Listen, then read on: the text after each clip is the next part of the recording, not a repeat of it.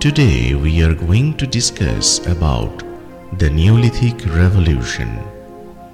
Man's stone tools in the earlier times were made by striking stone against stone, which left the surface rough and asymmetrical.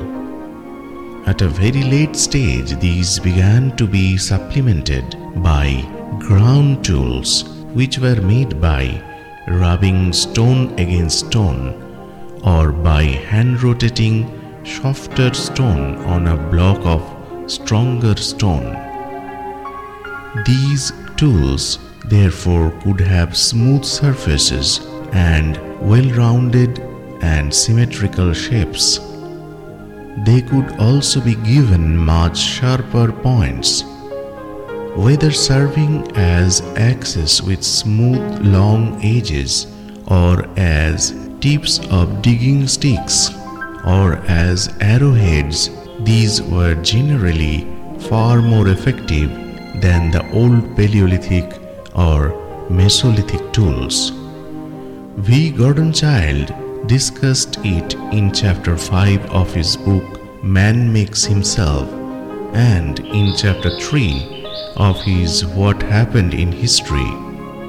He noted that these Neolithic or New Stone Age tools were associated with very important changes in man's material life.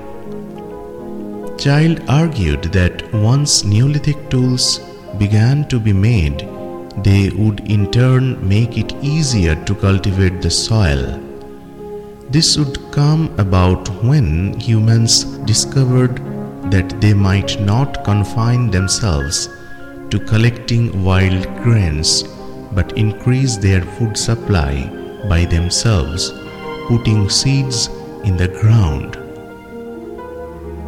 Ground stone axes would help cut trees to clear the ground much better than the earlier rough tools, and with the sharp stone tips of digging sticks, the ground could be better softened to take in the seed. Smooth and sharp spearheads and arrowheads would also make it easier to hunt and so reduced the distances that hunters had earlier to traverse in tracking down game. As cultivation became more widespread, domestication of cattle would be put on a farmer foundation. The stubble on the fallows would be available as fodder for cattle, which would supply both milk and meat and so help to reduce dependence on hunting. With increased food supply, human population would grow and settled agricultural communities inhabiting villages could now arise. The communities would in time be able to produce a surplus, that is, grow more food than the producers themselves required for their bare subsistence. Use of clay and mud brick construction would enable the surplus grain to be stored. Such surplus could then also be appropriated by non producers, establishing their right by force. The right in time confirmed by cult and customs. Classes, private property, and the state now made their appearance based on such expropriation of the surplus. All these constituted what Gordon Childe calls the Neolithic Revolution. Some prehistorians have subsequently questioned the use of the term revolution and pointed out that what occurred was more of an evolution spread over a long period rather than a revolution. We know that the origin of agriculture cannot be regarded as an event which took place at a specific moment.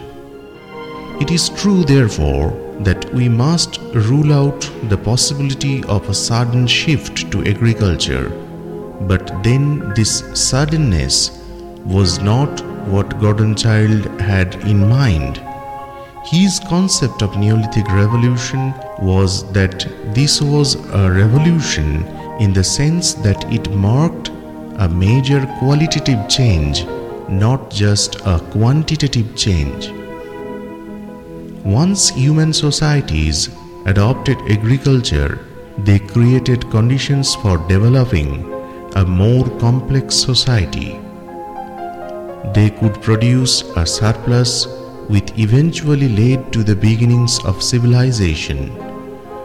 For several hundred thousand years during the Paleolithic, hunting land food gathering had been the basis of the economy.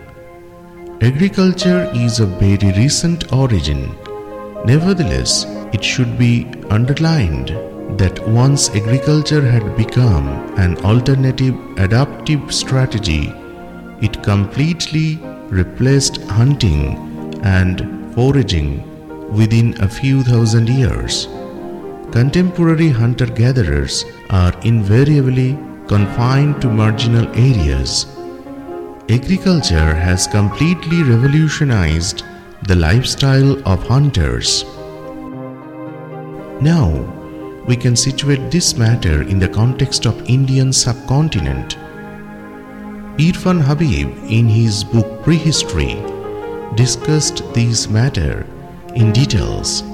Since Childe's time, much new evidence has been gathered, and we can now see much better how our subcontinent too shared in the process.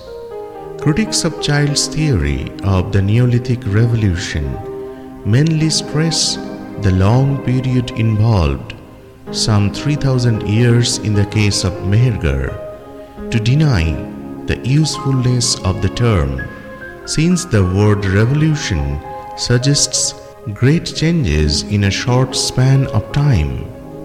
But we need to compare the pace of change achieved during the Neolithic Revolution with the pace witnessed earlier.